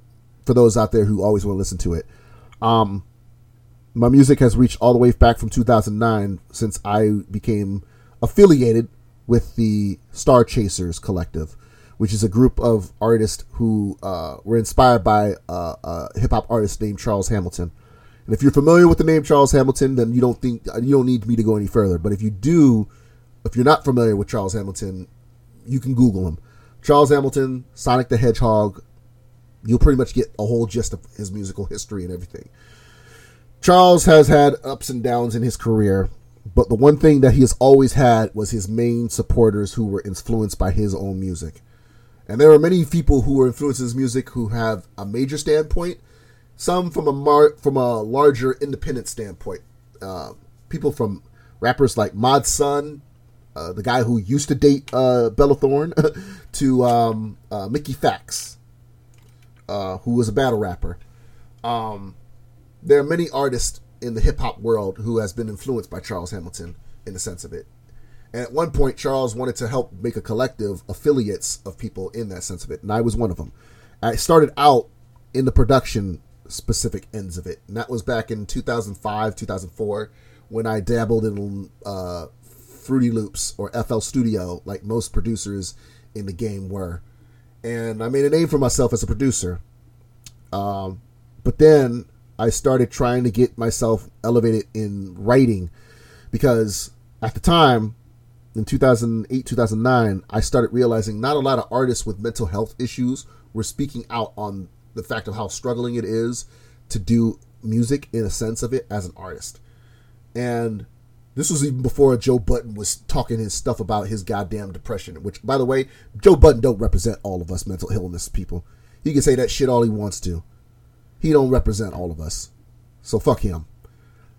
Uh but when it comes to a lot of music artists who have heavier mental ill issues like autism, not many people in the music game talked on that sense of it. Hell, when there was a rapper, I remember once there was a rapper who was a transgender woman, and a lot of flack got from her. And she's, I don't think, has made any popularity because of that. Because unfortunately, the hip hop world has made it seem uh, more prejudiced in itself. Um, whether it's race, mental health, religion, and in some points, gender. I do believe that the rap game has a homophobic problem. I really do. Um, and I still do to this day. I mean, hell, there's a lot of rappers who still use unfortunate derogatory terms in homosexuality. Even Eminem unfortunately. Um, so I felt it was my initiative to at least speak as a person of that of that uh, demographic in a sense of mental health to be the one to address on that sense of it. Because not even people understood Charles Hamilton's perspective as a person rapper of mental health. Because people didn't see that. People saw him as just crazy. They didn't see he has mental health issues. They didn't see that side of him. It wasn't until he was arrested in Cleveland and he was locked up for a couple years in a lunatic asylum that he needed help mentally. That addressed this situation because before that, people just thought he was just crazy. So while that was going on, I understood it. And I said, you know what? People are not saying what they should need to when it comes to his mental health. And there's now rappers out there with mental health that are expressing itself in their talent, a sense. So I felt I needed to do that. So around 2011, I dropped my first vocal project called The World According to. And after that, of about a year later, I dropped my follow up, which was my honor to one of my favorite comic books and movies, uh, Scott Pilgrim versus the World. And then, of course, I released my last vocal project, Delta Nexus. Uh, all three of those projects you can get on my Bandcamp page. If you go to my uh, social media, you can find it on my Bandcamp page. They're all available as of right now. And I want to take the moment to appreciate what I was able to do limitedly in that field by doing something I've never done before. I'm going to be releasing a new project with unreleased uh, gems that I have kept under the vault of my own for a couple years. Um, and it will be only available on digital outlets. You will know when it comes out. I don't want to release the release date, but you will know. Originally, it was going to come out July 4th, but due to some technical issues, I dropped that release date. So it's going to be coming out this year. You will know when it comes out when it comes out. but it will be available for only digital retailers on iTunes, Spotify, uh, uh, Amazon, all those digital retailers. It will be available for everyone out there for purchase and streaming purposes. Um, so this is a project that I've always wanted to put out. I've wanted to put out since 2008 and some of it derives most of the music in my career. So you will definitely know about it when it comes out. Now, when it comes to new musical projects, brand new stuff that I've recorded in the sense of it, I haven't had the motivation yet on that sense of it because of the fact that I've been so busy with my photography ends of it. Because again, after I dropped Delta Nexus, it was at one point I was working on a project called Sons of Anarchy, and I slowly started dealing with a burnout situation. I felt like, not to be corny on a sense of it, but I do felt like um, many people who were dealing with a lot of success and dealt with a burnout that they just felt like they won't do it anymore. And that's what it was with me with Son of Anarchy. I was losing the, the garb of it. I was getting a lot opportunities for features with artists and such, but it was at a point I was just like, I just don't have the luster for it anymore. And it was getting to the point the music was changing too you know artists like Young Thug and uh, Blueface and Little Bibby and uh, Trippie Redd and Triple X and I'm sorry, I'm one of the few people that's like I I'm not a fan of Triple X. I really am not. Uh, X Xacion. I, I liked one song from him, literally one song, but I'm not a fan of his. I, and it's up to you if you want to agree disagree on that sense of it because I was the same way with with Little B. I was not a fan of Little B at some points of it until I understood the message and what he was putting in his music, and I started listening to more and more, especially with his "I'm Gay" album. Then I started appreciating him more. So it might take a project from him that changed that same way with me. Because the last person I will say that changed that for me in a sense of it was Post Malone. I didn't like Post Malone, and it wasn't until his second album that I started appreciating what he's doing. Because I'm like, honestly I got a lot of respect for him. If you take away his look, you have to give him some respect because he's saying, "Hey, I could be a rapper. I could be a hip hop artist if I want to." But I love music so much. I want to div- dive into so many other outlets in music if I have the opportunity given to me. That's why he does a little bit of rock. That's why he does a little bit of soul, a little bit of country in most of his music. He doesn't want to stay in one genre a lot of people look at him crazy like that. But I'm like, you know what? No, he's doing what a lot of artists in rap want to do. I don't want to stick with just doing that. You look at rappers like Kid Cudi, Lupe Fiasco, B.O.B. Most of those artists, they don't want to stay in that same lane. They want to try other things. Little uh, uh, um, Post Malone is doing exactly that. He could be like nobody else in that same same lane, stay in that same lane, but he says, "No, I'm going to go outside on that sense of it." That's why I got him a lot of respect. My only thing is just his appearance is what makes it difficult in that sense when you take his music seriously.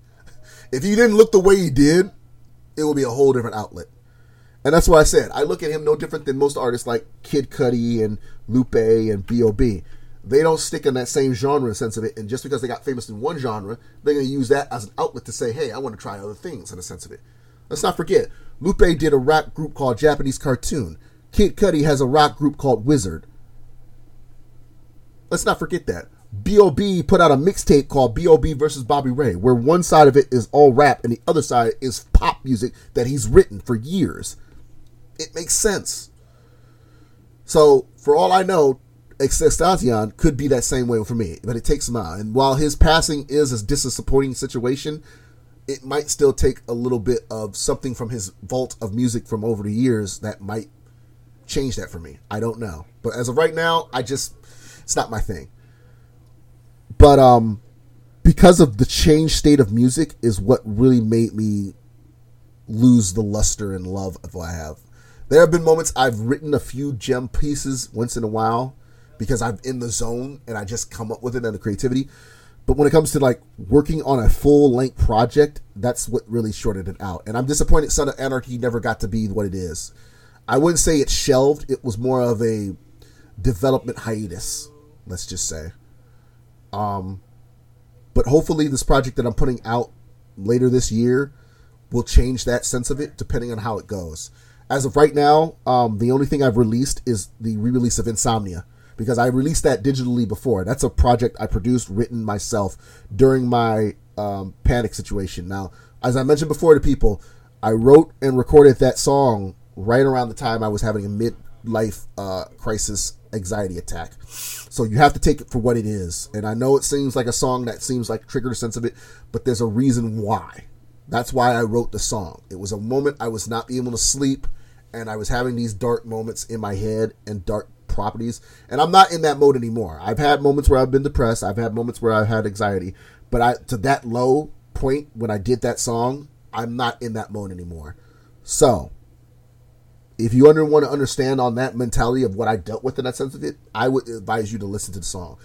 And again, that song is available everywhere now. It's available now in the sense of it, and I appreciate uh, everyone who's had an opportunity to listen to it and let people know about that. Um, but the project that I'm working that I'm putting out soon later this year, hopefully, will make up for that as well. Um, however, on the production side of things, I'm sort of starting to get a little itch in that production back because I've been watching a lot of production uh, documentaries and a lot of videos on YouTube on people making a lot of production beats. Um, one in particular was a video of a guy who was working on MPC drum machine, working on a beat in his car, and it was amazing how it sounded to the point that it became a viral trend that rapper Meek Mill asked to have the dude come to his studio to use that beat to record in. And the guy was just a producer who just like, you know, I like making music just because I like making music. And he has now gotten some exposure because of that. So my hat's off to him on that sense of it. And it's the stuff like that that I feel like, you know what, that it gives me that itch again. Now, I'm not to lie. I, I am limited to using musical equipment on some physical aspects, but when it comes to certain limitations on programming in musical software, that's a different story. I always wanted at one point a musical interface for my production and such, like most big producers, but I never had the opportunity because of money reasons. But I was able to use what I had. No different than my photography. I don't have a 700, 800 depth camera and like a thousand dollars of equipment, but I have a $400 camera that I invested my life in and I love to use it to make amazing pictures of what I have. And it's the same thing with my production. I may use a $200 musical software production on a computer. I might not be able to afford a $300 interface or programming uh, equipment. But with that $200 or $100 musical program software, I can damn sure put out something amazing that people will love. And most of my music on my Bandcamp proves that. I was able to put out productions that were inspired in the moment of what I was able to do. Uh, Beautiful Nightmare, which was my very first release in musical production that I released out in the market. I put out. And I did that just because I wanted to people to know who I am. And then when I did um, I did Pink and Blue, which was my production uh, Pink and Blue and the Awkward Boyfriend EP. Both were production EPs that I did in honor of Charles Hamilton because I was in love with Charles' musical sense of it.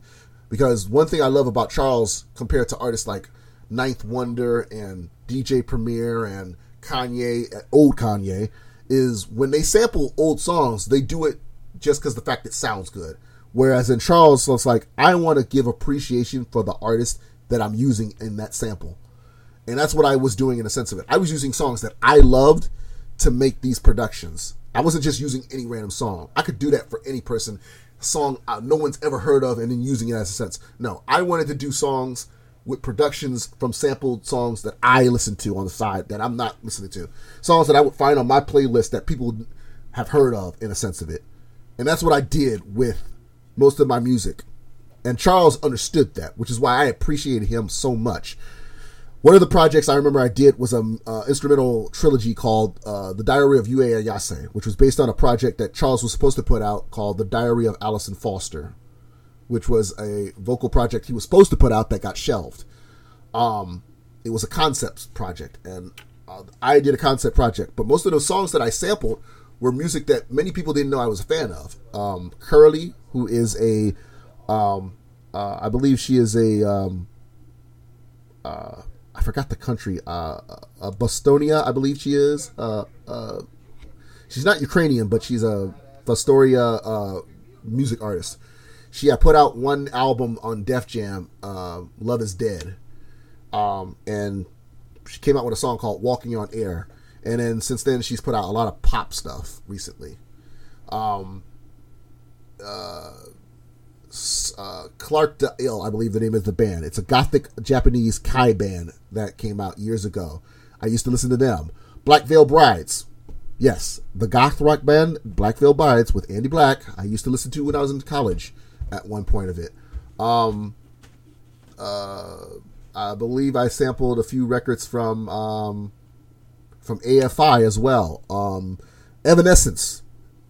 I still love Evanescence. Amy Lee is a goddess to me. I sampled records from her albums, from their unreleased hits, including Origin, the first album they've never put out majorly, to their last album they put out. Uh, I've done musical projects from all. I've done musical projects sampling all this stuff, and it was all in Yue Ayase because it fit the tone, but they were all based on the fact of my mental state listening to those music, all that music, and it worked with the story. So, and I love doing stuff like that. And when it came to instrumental projects, the only person I know who still does it to this day is my homeboy Storm uh, at Watkins. Uh, shout out to Storm Watkins, um, who's an amazing producer. Uh, he still to this day has put out a lot of work in music production to this day. Um, I've even contributed to some of his work as an artist, uh, visual artist. Uh, some of the covers from his projects I've, you might be familiar with. Um, I believe uh, This Broken Life, certainly. Um, uh, there's a few others that I've done over the years that uh, I remember that I uh, contributed to. Um, most of his musical projects I uh, contributed to in his uh, discography. I'm actually pulling up some of his work right now to remind myself. Um, Stormatic, which is a musical project that he did in honor of Illmatic. I did the cover for that album. Um, what other project? Let's see. Um, I did. Um, uh, hold on, give me a minute. Give me a minute. um, I did the cover for Certainly, where he samples music from Erykah Badu. Um, I did the cover for uh, Status Updates, which is a project he uh, production project where he samples songs from uh, none other than Justin Bieber. I, I kid you not, Justin Bieber.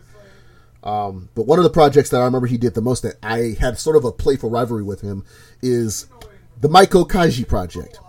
Now, for those who are familiar with Kill Bill, uh, there's a Japanese uh, uh, lower art music musician back in the early years named Meiko Kaji, very very popular pop singer.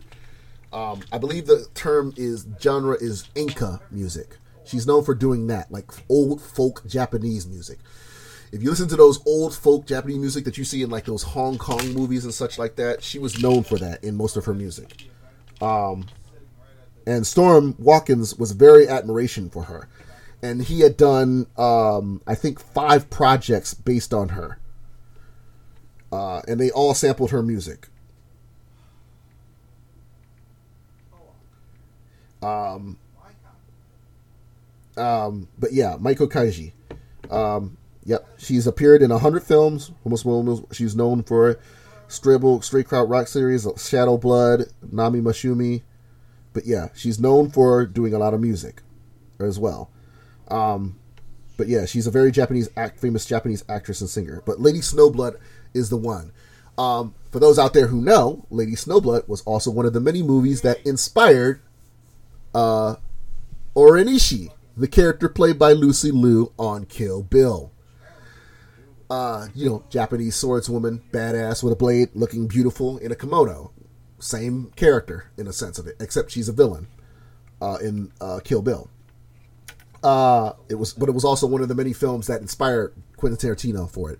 So, uh, Storm did a project series, I believe four, or five of them, where he basically was inspired by that. And so I did a, the project to mimic that a little bit, but at the same time, uh, showing a little bit of playful rivalry and a little bit of um, musical Im, uh, inspiration from uh, Storm. And it was called the Utada Ultimatum. Now, for those out there who are not familiar with the Utada Ultimatum, allow me to break it down for you. Uh, Utada Ultimatum was a musical project series that I did in the midst of my vocal career, where I wanted to do musical uh, projects that were. It was a musical project where I was basically sampling one of my favorite Japanese pop artists of the early '90s, Hikaru Utada. Now that name should be very familiar, especially to you Kingdom Hearts fans, because that's what made her very popular in the mainstream industry in America. Utada, or Hiki-san, the true fans know, was famous because she was done for doing the musical themes for uh, every Kingdom Hearts game out. I believe Simple and Clean being the first one, Sanctuary or uh, uh, Sakura, which was the second one, and she's done ones for all of the all the at least the main Kingdom Hearts movies, the games. She's also done for um, Neon Genesis Evangelion as well. Um, so when it came to her getting recognition for those songs, um, she has actually a very large, broad discography. Uh, she went under another name uh, years ago. Um, uh, I believe it was. Um, she put out an album called First Love. Um, but yeah, no, she went under the name uh, Cubic, Cubic CU. Um, and she went under the uh, and the first album she put out was called Precious, but then she used her real name in 1999 on an album called First Love. This will be her first album of Fair Americanly, but it wasn't until 2001 where she put out Distance that made her a household name. Uh, at least in Japan. But 2002, that was the album that made our recognition. 2002 and 2006. 2002, she put out an album called Deep River. And in 2006, Ultra Blue. Ultra Blue would be the album that would be a hit Billboard charts top singer album in America despite it being only originally released for Japan. It was around that time Lyor Cohen, the check writer himself at Def Jam, uh, uh, I believe him and Kevin Liles, who was running Def Jam at the time, uh, decided that they wanted to get an international approach, and this was right around the same time Rush Hour was coming out, Rush Hour Two. So they offered her a American deal with Def Jam, and that's when she put out her first American album, which would be called uh, Exodus. Exo- Exodus. Uh, Timbaland would be involved in that project as well as uh, Tricky Stewart and The Dream. Um, unfortunately, that album didn't do so well because not many people knew who Utada was in America, with the exception of the few who knew her from Japan. So uh, that album didn't do so well. However, she would go back to Japan and put out, of course, Ultra Blue but it was after Deep River she gave successful. After she became successful because Deep River, she got the contract for America for Exodus. That album didn't do so well, so then she went back to Japan, put out two, an album two years later, Ultra Blue, which became very very successful. Uh, after that album, she would put out um, an album in Japan called Heart Station, which she would be prepped for. But at the same time, she also released another album because she was under still contract with Def Jam. That would be the album This Is the One, which would be considered her last official American album. After that album, she would just stick with doing albums exclusively in Japan. That became Heart Station, which became successful. And then, of course, that would go on to do other albums such as um, The Tomi, Hatsu- and Hatsukoi, which is her latest album, which I will be getting soon. Um, but when it comes to her uh, her work, I've always been uh, uh, admiring of all of her music. So I decided I wanted to sample most of her songs from her projects in that particular uh, discography. Um, so I put out a project called the Utada Ultimatum. Now I've released three project, four projects under that title, in that sense of it.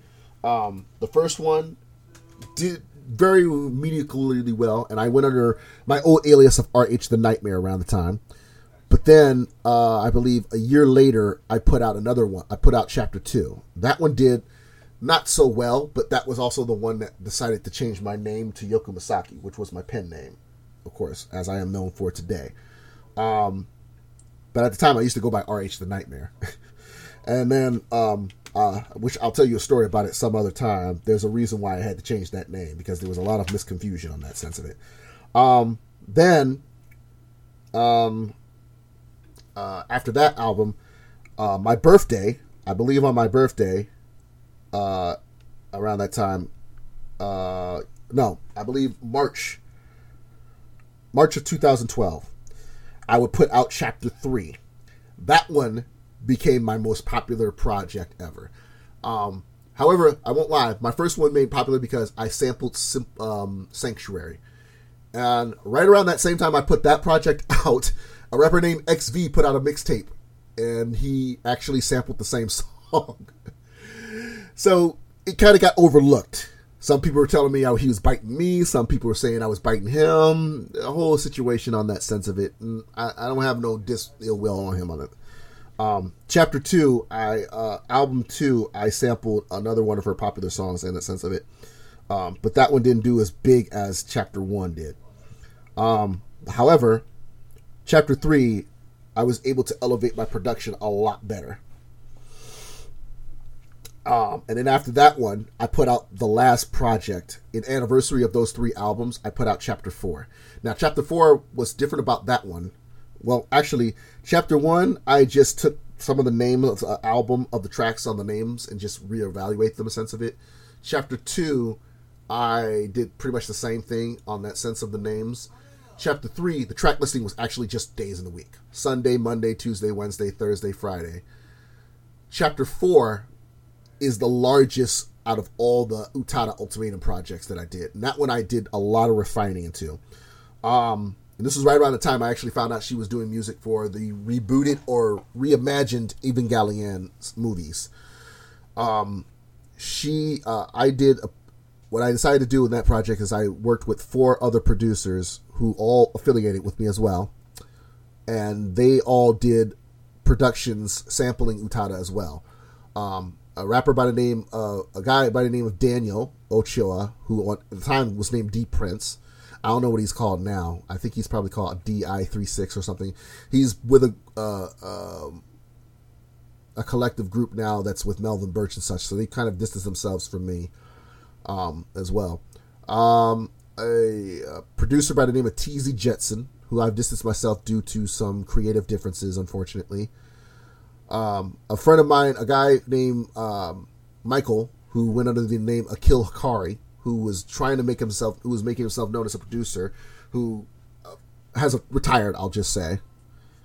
Um, a and then um, an artist who I'm still affiliated with, but who has somewhat sort of distanced himself from music as well, by the name of Blank October, who was also part of my collective group uh, when I before Jirai Media uh, was founded.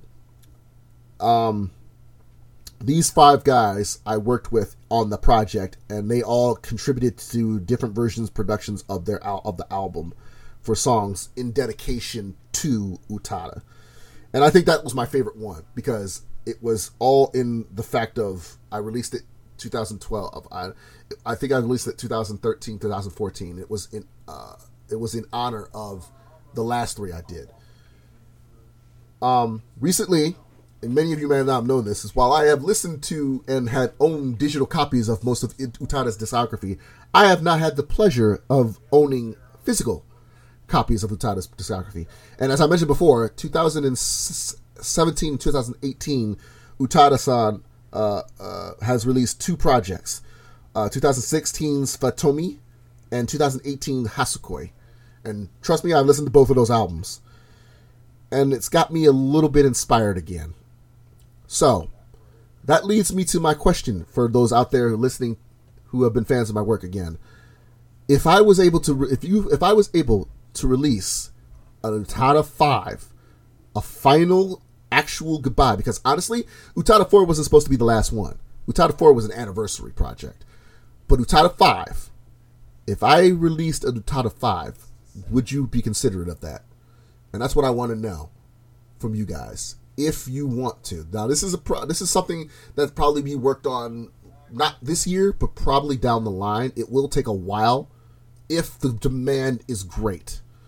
This will be exclusively released. It won't be out there for everyone in a sense of it. And this will be the one time I work on a project that I feel like it gets my bearings back. But again, this is only if the world demands it. Now, if you're hearing this right now in this episode on this podcast, again, uh, let me know. Whether you can tweet to me, you can tell me online, social media, tag me in a sense of it, but let me know if you want me to do an Utada 5. I will address this again on my YouTube channel, and I probably will address this again on my other social media if that's the sense of it. But for those out there who have been familiar with my work, if I do an Utada 5, would you consider supporting it, would you think it would be a good idea if I do an Utada 5? This is something I've been thinking about for a long time, since actually since uh, um, since Hatsukoi came out, because some of the stuff that Utada has been putting out since then, because again, after she put out, I believe, um, after she put out, uh, uh, I believe after uh, she puts out 2009's uh, This Is the One, and then of course Heart Station. She took some time off because she had just got married and had a kid. So Fantôme and Hatsukoi are her comeback albums actually. Uh, since Hatsukoi has been out for last year, uh, I think she's been on tour in a sense of it. So she has not put out a lot of new music since then, in a sense, except with certain soundtrack scores, of course, with uh, the exception of Kingdom Hearts 3, since it came out last year. But again, she has inspired me in many ways because I admire her so much, and not to mention she is such an attractive woman. And also, tidbit for those out there, Aaliyah fans, Aaliyah was one of her favorite American singers. She even got a chance to meet Aaliyah when she came to Japan, toured Japan. So, little tidbit out there for you Aaliyah fans. And that's another th- angle I might want to go into with Utada 5. Dibble a little bit of Aaliyah and Utada. But that might not be the case, depending on how you guys react to it. So I'm gonna leave that up to you. So Utada five, maybe, maybe not. It's up to the world for y'all to know. It's up to you guys on that sense of it. Um, another thing I also want to bring up is um, many of you have recently knew, if you follow me on Twitter, that I've been sort of dipping myself back into wrestling again. And I'm thinking I already talk about a lot of other stuff on this podcast. You know, I talk about music, I talk about comic books, video games such as Saces, and uh, on some in certain cases, um, anime to some extent, which I will be getting back into. Hopefully, when I start making the rounds of returning in my music, uh, uh, my podcast again.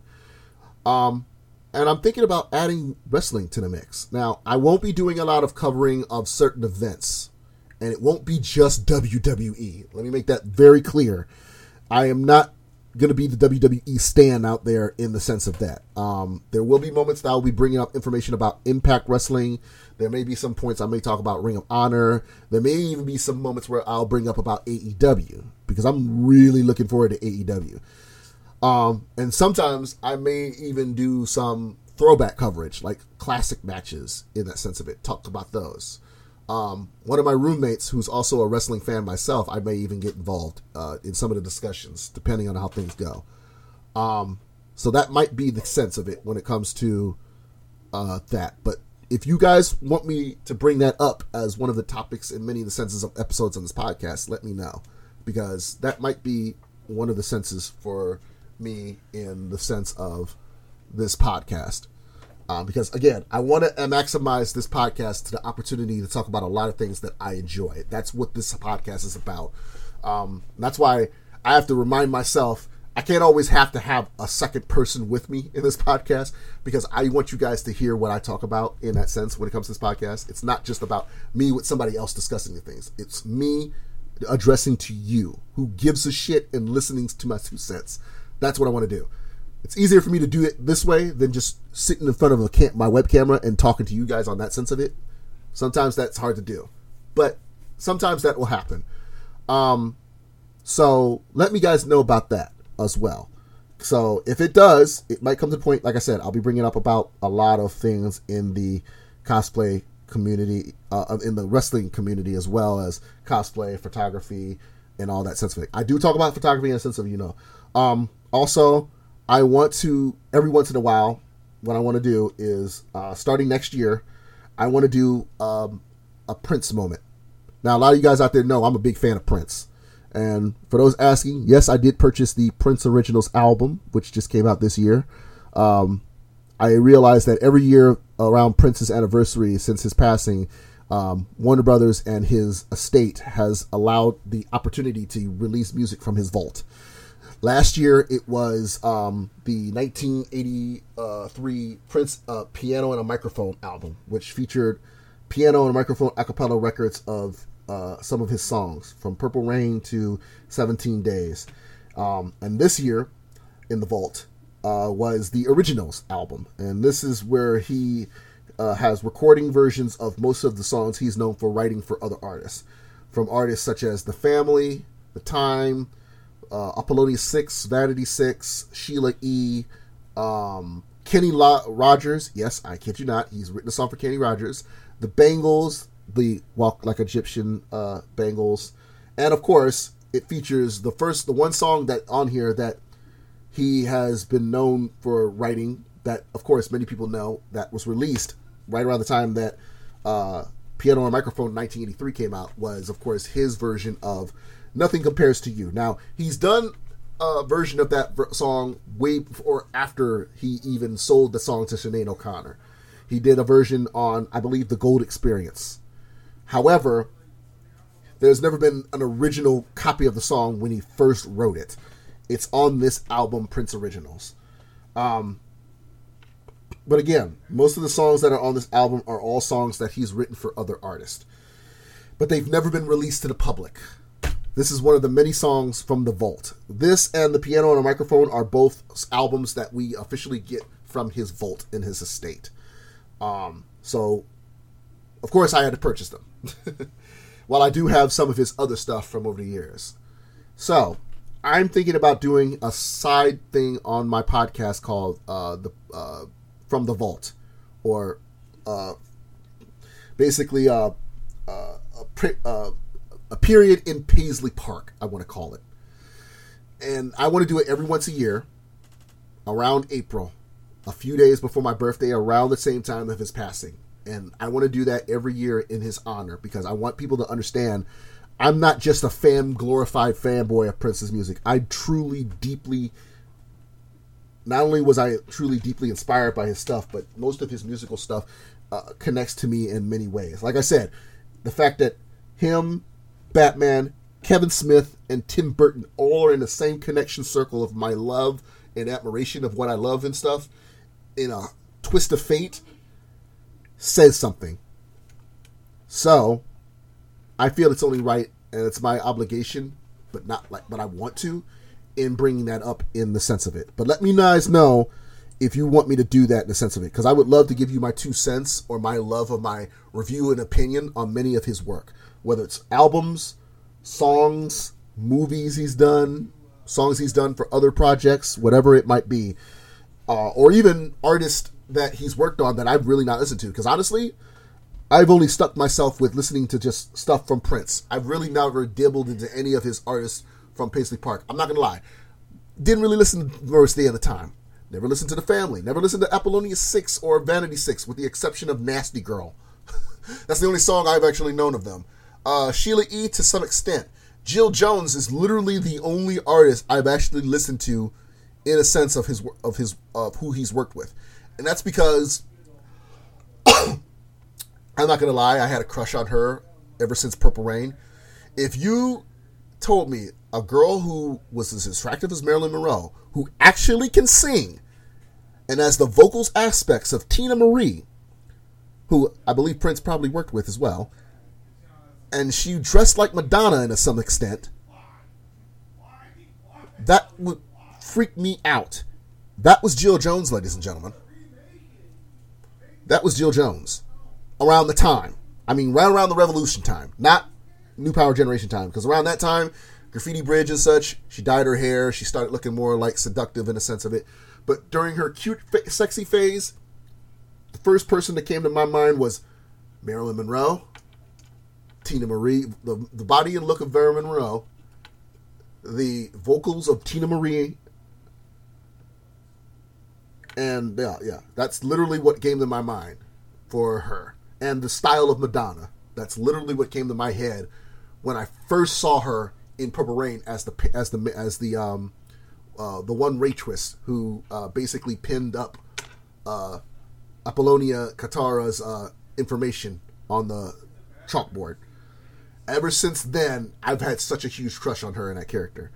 I follow her on Twitter and our social media, and she, let's just say, she's been more open vocally in her sense of it, other than that sense, than what she's used to do.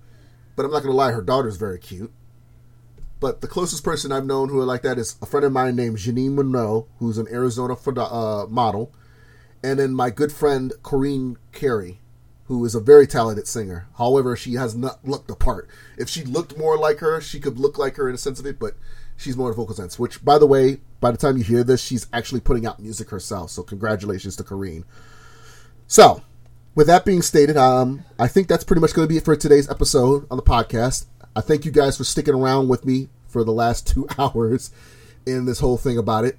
I've addressed three topics that could be talked about, three situations that could be talked about in the next episode and such of it. Again, uh, the Kitty Quinn episode, if I can put it up, if I can get it to work out, I will be putting it up soon. If not, you will see a future episode with that again. So, again, apologies to Kitty Quinn on that on the delay in that situation. Again, technology has not been good to me for these last few moments in that situation. Thank you guys for sticking with me on that whole situation of that. Um, as for news on the situation of conventions, as I mentioned before, by the time you get this, Youmacon and Katsucon are the only cons that I am going to be hopefully trying to attend. If neither of those conventions, as always, you will see me at Colossalcon in Sandusky if things go the way they are.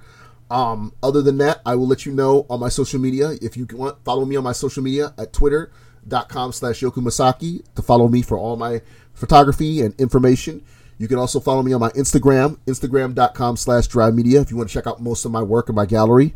Um, also, as always, you can check out my official website for all my photography if you're in the area and ever interested in working with me in my photography, JiraiMedia.com for all your photography needs. Uh, thank you for everybody out there who has been still supporting me since day one.